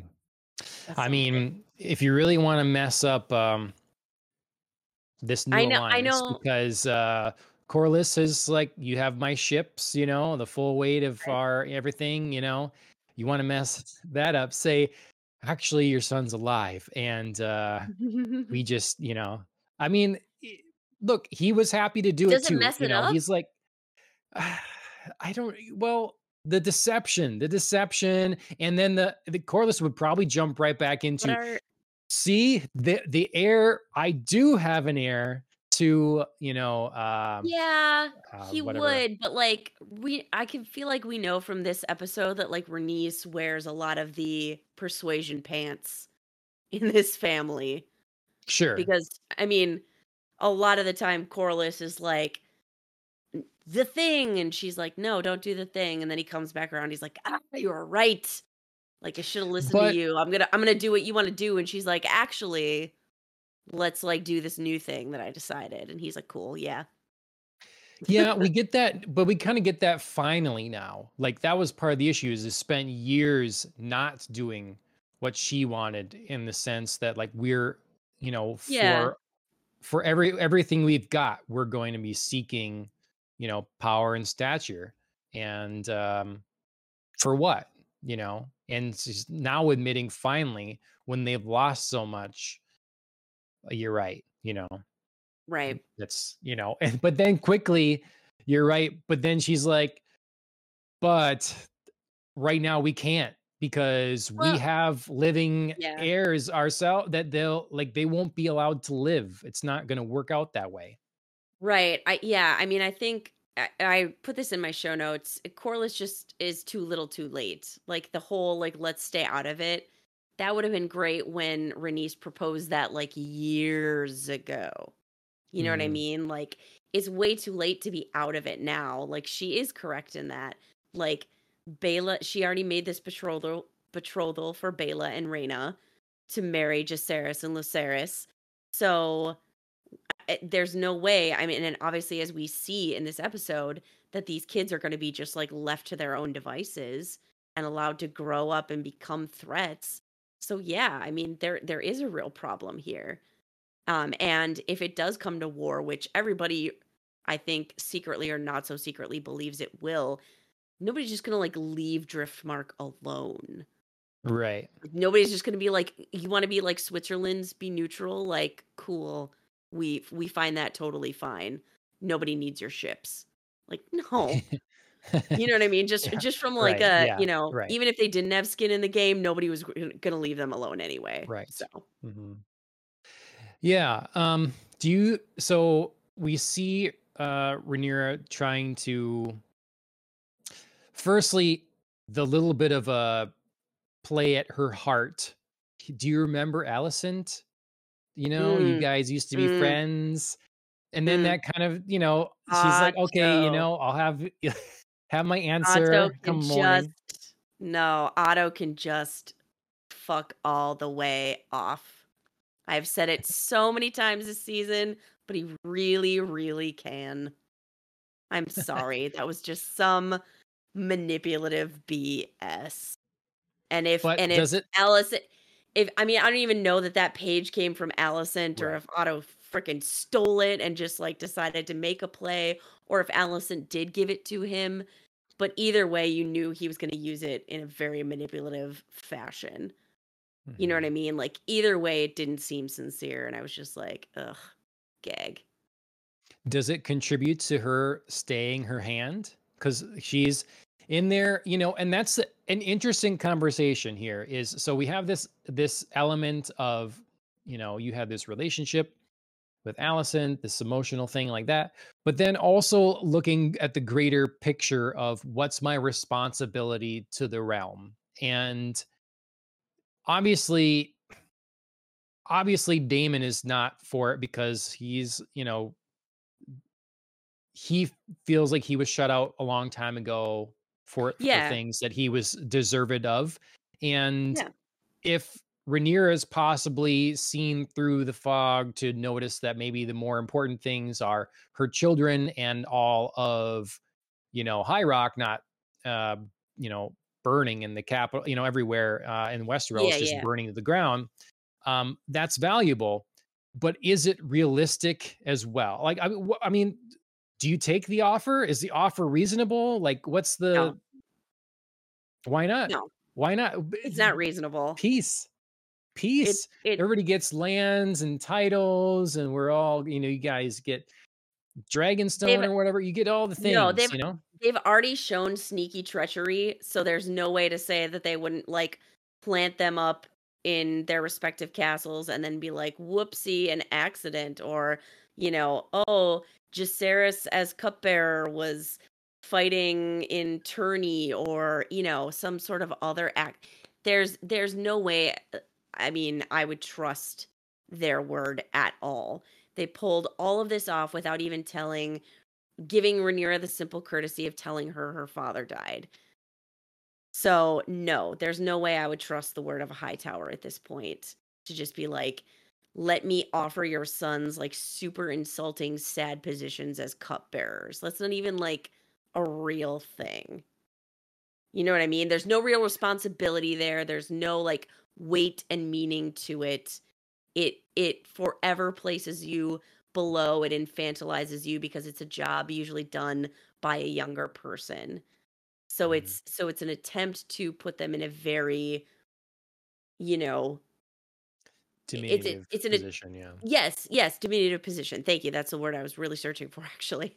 Um, so yeah, I I think this offer is total bullshit, and it's and it's echoed and made seem all the more hollow by Otto's yelling at Rhaenyra like, "Aegon has the crown," which he doesn't.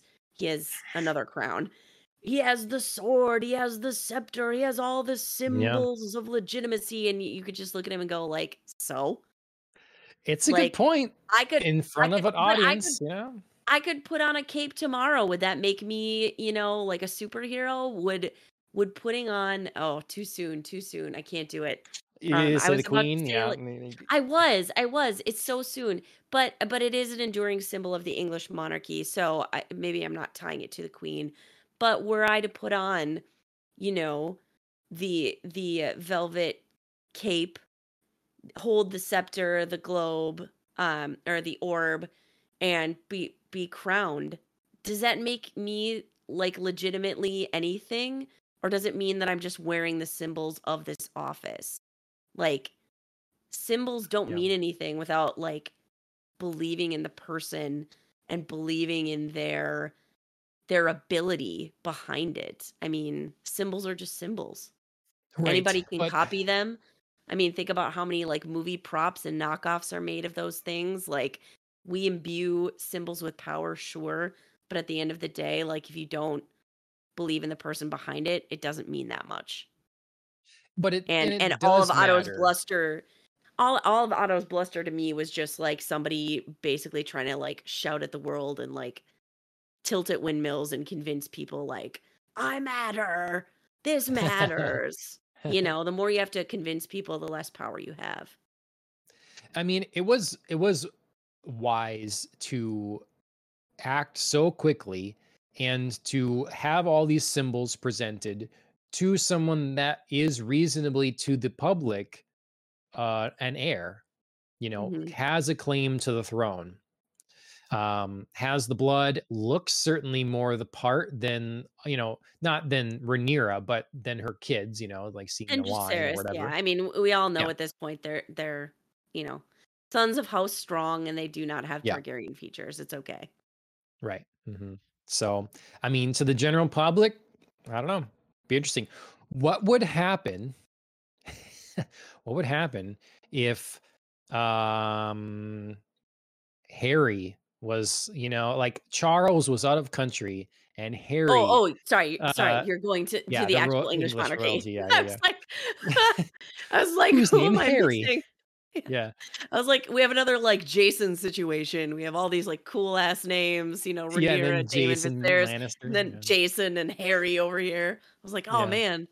Okay, no, Mhm. sorry. I mean, what would Pres- what would happen if all of a sudden they like try to, you know, give Harry all the the objects and throw him in front of the the um castle there and uh here's your new king. And then Charles shows back up. Hey, that was mine. Hey. I'm not dead yet. Yeah. Yeah. Uh, Yeah, I mean it is it is a, a very similar situation to be sure.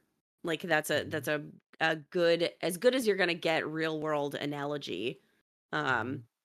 you know, as far as I'm aware, uh Philip and, and Elizabeth did not have any Ill- illegitimate or not illegitimate um but you know, I mean Elizabeth obviously bastards. didn't well, she didn't like remarry and have like a kind of half sibling, you know, Mm. separate family, a secondary family. I don't I'm I apologize. I don't really know how to put that the best way. Um because you know Rhaenyra and and Aegon are obviously half siblings. Yeah.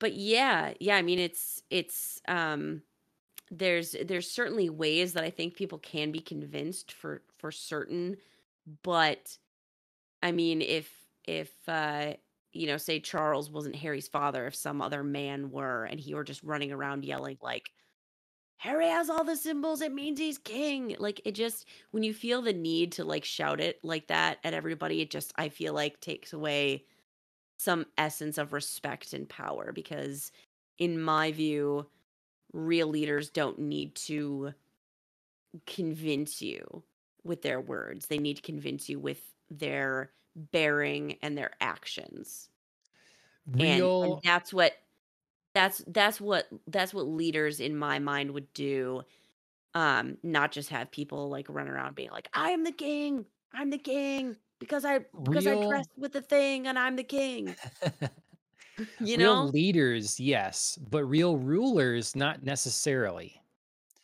Rulers are instated in a way, you know, like when we talk about a monarchy or whatever, whereas Mhm. leaders kind of have to have the respect and, you know, are are granted the power um that those, you know, that the populace or their followers give them.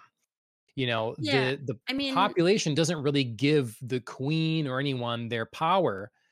The royal family well, does, you know, I mean but see, this is this is where it's it's becoming hard to carry on the analogy because I mean, the the actual royal family in England is symbolic and here we're right. talking, you know, about a show that like Literal. Yeah. like there is actual leading to do. you Yeah. know, you are actually the leader and have all the weight of actual political decision. So, yes and no. Mhm. That's What do you that's why I'm like I'm struggling with the analogy there.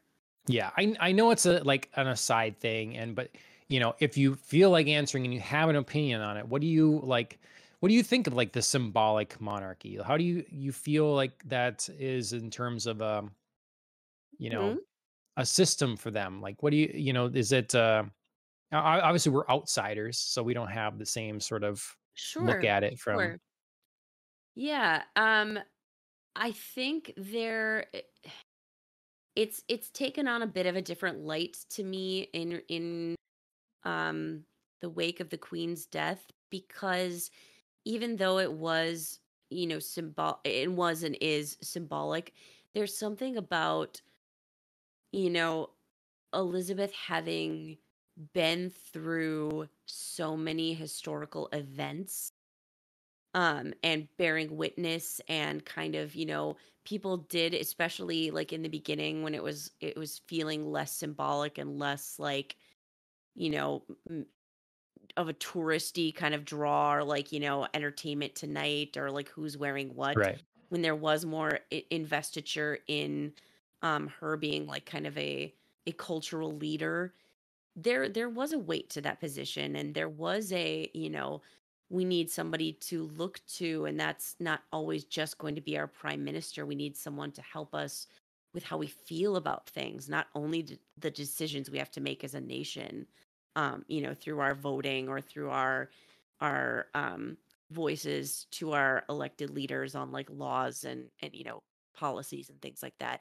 There was a how do we need to feel about this and how how do we have the space to react? And i think she was someone you know people could identify with who in her earlier years you know they they felt a sense of empathy with her as she you know was so young and just you know kind of thrust in the spotlight and there was like a real connection to a woman trying to find her way there. And then as she grew older, there was a, a comfort and a familiarity and a she's been through so many ups and downs and she's still here and so is the monarchy that it's a very comforting thing to have and to look to. Um now with that ending, I think there's there's kind of a reevaluation and there's less you know, it's not Charles's fault necessarily. I think it was maybe going to happen with anybody, regardless of who it was. Um, but yeah, there is a, a reconsideration, I think, in what does the monarchy mean, and do we do we really need it? Do we or do we need it as much as we used to? Can it can it play maybe a diminished role now in our in our government? So Sure. again, long winded, Okay. but Yeah. No, I you know, sorry for this side, everyone that's not interested, but I, I just what I was curious what your thoughts were there. So, yeah, um, and you know, as we've talked before, how this show does seem to bear a number of resemblances to um actual English history. Um, kind of fun. Yeah, I mean it it does actually. I was reading the story it's based on um in English history and I I know I had Oh, likened it a little bit to um to one of Henry the Eighth's uh wives. It was like J- I was talking about Jane Seymour, his wife there, but it's actually like based on a, a different part of war an earlier part of the War of the Roses. Um so yeah, so it is it is inextricably tied with English history. George R. R. Martin's made that very clear. So cool. Um. duh, duh, duh. Okay, so we obviously we've decided now. All right, we're gonna um, we're gonna wait. We're not making the first move, and so the kids Mhm. are gonna go be little uh, envoys here to neighboring Yeah. houses, and um, I love that well, that doesn't Jacaerys go came up with this. Oh yeah, I love that Jacaerys is the one who was like, uh, you shouldn't just like send messages, you should send us. It's like a really politically smart move. I mean, yeah, we you're you're obviously leading to the fact that it doesn't end well. Um which it doesn't, but in the moment it does seem like a smart decision to make to kind of like reinforce to people like I care about you, I'm reaching out, look, I'm sending my sons who are my heirs, you know, right. Jacaerys has a point. Dragons are definitely more effective than ravens. But do you want to yeah. start with a threat? You know, I don't know. Uh, It will be viewed Well, as a threat. but, but would it? I mean, it's a it, it is kind of a threat, but it's like a, I'm giving you the courtesy and respect of sending my heir who can like control his Yeah, dragon. Like he's not gonna like start a war with one dragon. Um, and and I think Jacaerys is right. The dragons are just like impressive reminders of like might yeah, and power and strength. yep. So, and it's just kind of like a reminder, like you want to be on this side, like we hmm got, we got. So, yeah. Doesn't work out so well for Lucerys. No, no. Because and I knew it was coming. in in a uh, in a um, you know pissing contest, he loses in every way. In like competency and confidence, in size and physical prowess, and then in dragons. Yeah. Um, so what are you gonna do? I, I like I you say, mean, we okay, kind of knew I'm gonna. this was coming. Yeah, I did know it was the second I saw Vhagar, I was like, well, that's over. Um, but I do want to I do want to just point out for for Lucerys for Luke um he does have I think one thing going for him and that he is smart. I mean he he obviously knows that his dragon Arrax is not going to beat Vhagar. Vhagar is a behemoth. But so then he's like, cool, maneuverability, that's what I've got. That's what I'll Mhm. use. So, I mean, point to Lucerys there. You had a really great idea. You just did the really classic dumb move of thinking, I escaped. I'm going to take a breather in this wide effing open space. Yeah. Oh, Yep. sweetie bear. Like, ugh. Yep. He should have he should have gone down into the trenches there, into the the ravine or whatever, and stayed yeah, there. just Just wait it out, hang man. out there for a while. Yep. He'll go away. I I am convinced that Aemond didn't intend to to kill him at, at least at the outset. Um, I think I his so. his shock and his genuine attempt to hold Vhagar back. Um, Yep. you know, we see at the end when when Vhagar is like bursting out of the clouds and he's like, Vhagar, no, no, no. Mhm. Um, I think there is some genuine distress there and some, you know, I was really trying to kind of pay him back and and Yeah. you know, get Terrorize him. Terrorize him, you know, bully him the way I was bullied. Um, feel some sense of satisfaction that, you know, he stole my eye and wasn't punished. You know, there's definitely some retribution there, but death I do not think was on the table. Yep. No, I agree. And Doesn't mean he wasn't an asshole, but he wasn't plotting murder. Right. Technically, Lucerys had struck the first blow again unintentionally, but this is what you're gonna get. You can't. oh, He oh, he yeah. threw some, you know, blasted some fire at the side of him, you know, to Well, of course no effect. well, that was that was the funny part because he also said no, Yeah, obey me.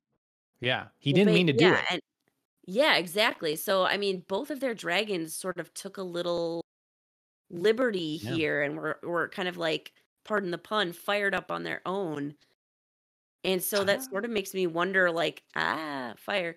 Um, it sort of makes me wonder, you know, about how this whole like you know, let's use Dragon's plan is going to go.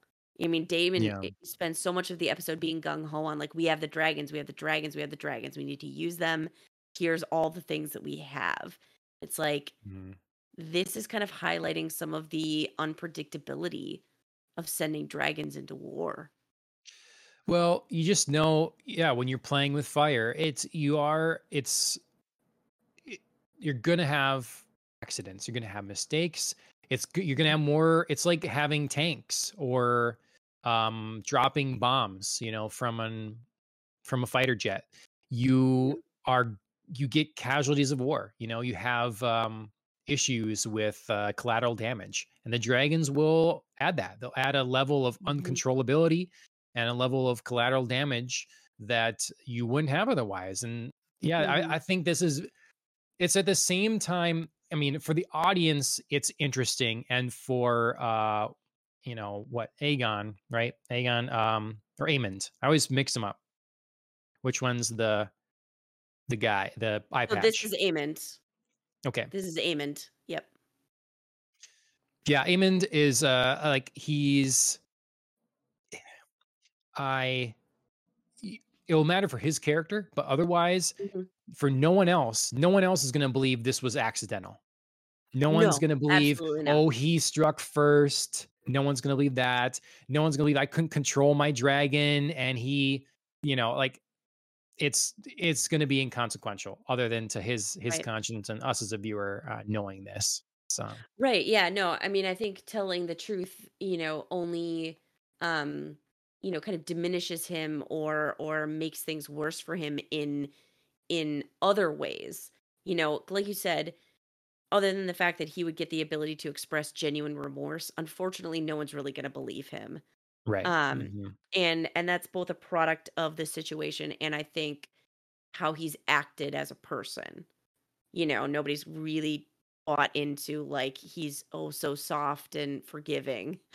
Um that's just not what he's displayed. But it's but it's to his detriment in, you know, like so you couldn't control your dragon, so you're not like really a true dragon rider or you're maybe you're not a Right. good one like all the years that you spent without having a dragon, maybe that really meant something. Maybe you weren't destined to have a dragon and this was just some sort of like horrible accident that Vhagar accepted you. You know what I mean? So it, it Yeah. only diminishes like Yep. him as a Targaryen and him as a as a dragon rider. And then I Right. and, and then I think, you know, going back on like I didn't mean to sort of makes him very like wishy-washy. Like Mhm. so you like killed somebody but you didn't mean it. Like shouldn't you just like own up to it and mean it? Just like take Right. ownership. So yeah, i- unfortunately he we don't get to see what he decides this season, but he'll have you know the time that he goes back to wherever he goes to whether it's the red keep whether he tries to you know wh- however unlikely go to dragonstone and try to you know approach Rhaenyra somehow um whatever he does and whoever he sees first like he's got you know a short amount of time to figure out how he's gonna report the situation Yep. Yep. Well, yes, that does bring us to the end of the season. Um, I think if Mm, you know we were like waiting, you know, Rhaenyra is waiting for someone else to make the first strike. This is definitely going to be seen as that, and Yep. um, war is for sure Her- on now. yeah her So- her uh slow turn face definitely said like welp it's on Yep. Yep. I didn't know. I was half expecting a like a tortured scream, but this was good Yeah. too. You know, like you're you're done. You're done. Yeah. I'm, you know, this is it. Yeah, I think um I think this this was a great opposite moment to play from the horrendous, you know, stillborn birth trauma that we experienced, which was a very different way to lose one of her children early in the episode. You know, that was I mean, to watch Emma Darcy's face was just agonizing through all of that. And that was the moment for, you know, tortured screams. And that was the moment for, you know, just like the heartbreaking wail of look at what all this has done. It's cost me my baby. And this moment was a way to see a grief of a different kind play out for her, you know? Um, so I don't think it had any less impact or any less meaning for her or for her decision not to scream. I think I think in a way this was just as impactful and just as horrendous for her to live through. And and she showed it she being Emma Darcy showed us Rhaenyra's pain completely convincingly and heartbreakingly in a very different way. So Yep. I um I've been one of Emma Darcy's biggest skeptics, but I think these moments have really showcased her talent. Yeah. Like this episode was a real highlight for her. For sure. So overall, in summation here, we have now a uh, completed season of House of the Dragon. hmm Was it a successful season? Does it live up to Game of Thrones? Ooh. Um I I definitely grant it success. Like I think it was a very very solid first season. I would give it somewhere in the solid B range um with with higher or lower per episode I think averaging out to just like a very respectable B. Um I think there were terrific performances. I think there were really interesting plot lines. Um, and just like they spent great money on dragons and they gave us they gave us enough dragons. I mean, I you know, you always want to see more just because they're so gorgeous. But I think it was the right amount for the first episode to like tease and tantalize like this is what we're leading up to. And obviously like future seasons are going to be all out war involving Right. dragons. So we're going to get a lot more of that. Um and I think it was wise maybe not to commit all that budget to something they didn't know was going to, you know, be well received or not. Sure. Yeah. So, Yeah. yeah, I think they took a gamble with House of the Dragon and there were stumbles, but overall a solid enough storyline and solid portrayals that I think people are going to be excited about future seasons. I think this is something that that people are going to be coming back to. Um has it lived up to Game of Thrones at its height? I don't think so. There's something about the storytelling of Game of Thrones. There's something about the novelty of it um, and just like the absolute perfect storm of cultural sensation that it hit that I don't know that House of the Dragon will ever get to, but it's it's done a commendable job standing on its own while also standing on the shoulders of its forebear. Right. Yeah. So it's it's built, not taken away, and good good job. Mhm. Yeah, I think um after What a do you first think? watch. Yeah, a first watch Where- through, where I think a B plus it? is pretty pretty sad, pretty reasonable. Sure. Um, e- I'm tempted to go higher because I think that there hasn't been anything on television or on the movie screen that I've seen that has done fantasy, medieval fantasy this well since mid seasons of Game of Thrones Mhm. that I can think of. Maybe there's something else. Um, uh, Northman, different sort of setting, but you know, like uh, I suppose, but just is You're, um, you're missing a big, uh, you know, there's a big circle gap here. Rings of Power. oh, Andrea, oh, you're you jokester.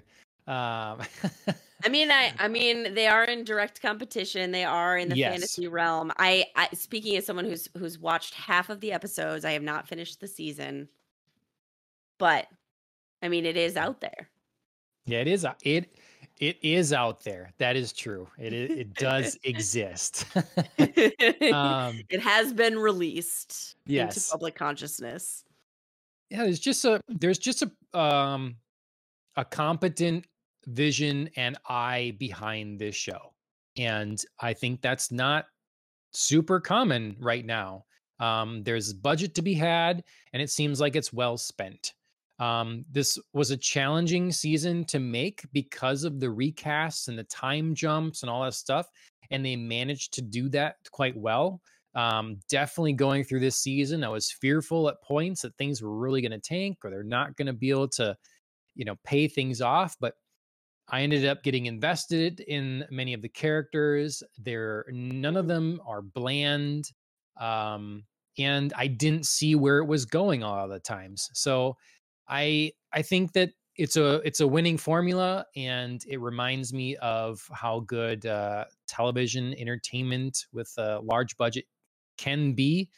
And uh, I'm very excited for there to be more, and I'm okay with the if there's a year or two year wait or whatever it is Mhm. perfectly fine. Give me time if I want to rewatch this again in a year and um, you Mhm. know, kind of keep that you going. I, it, it.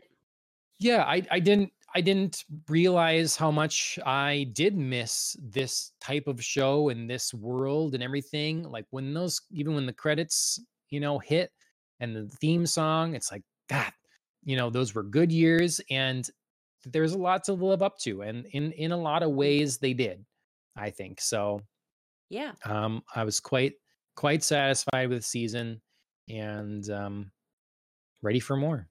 So Mhm.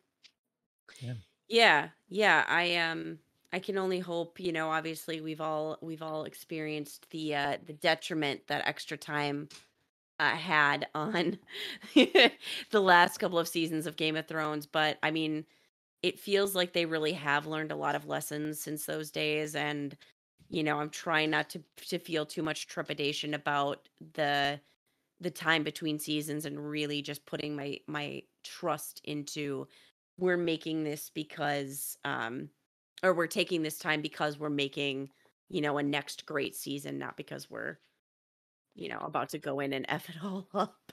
yeah, yep.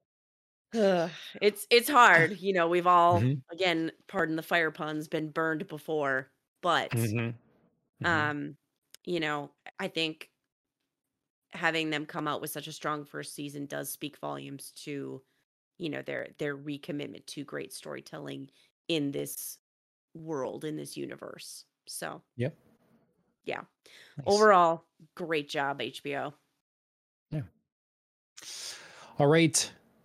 That's been Popcast on the Rocks, episode 127.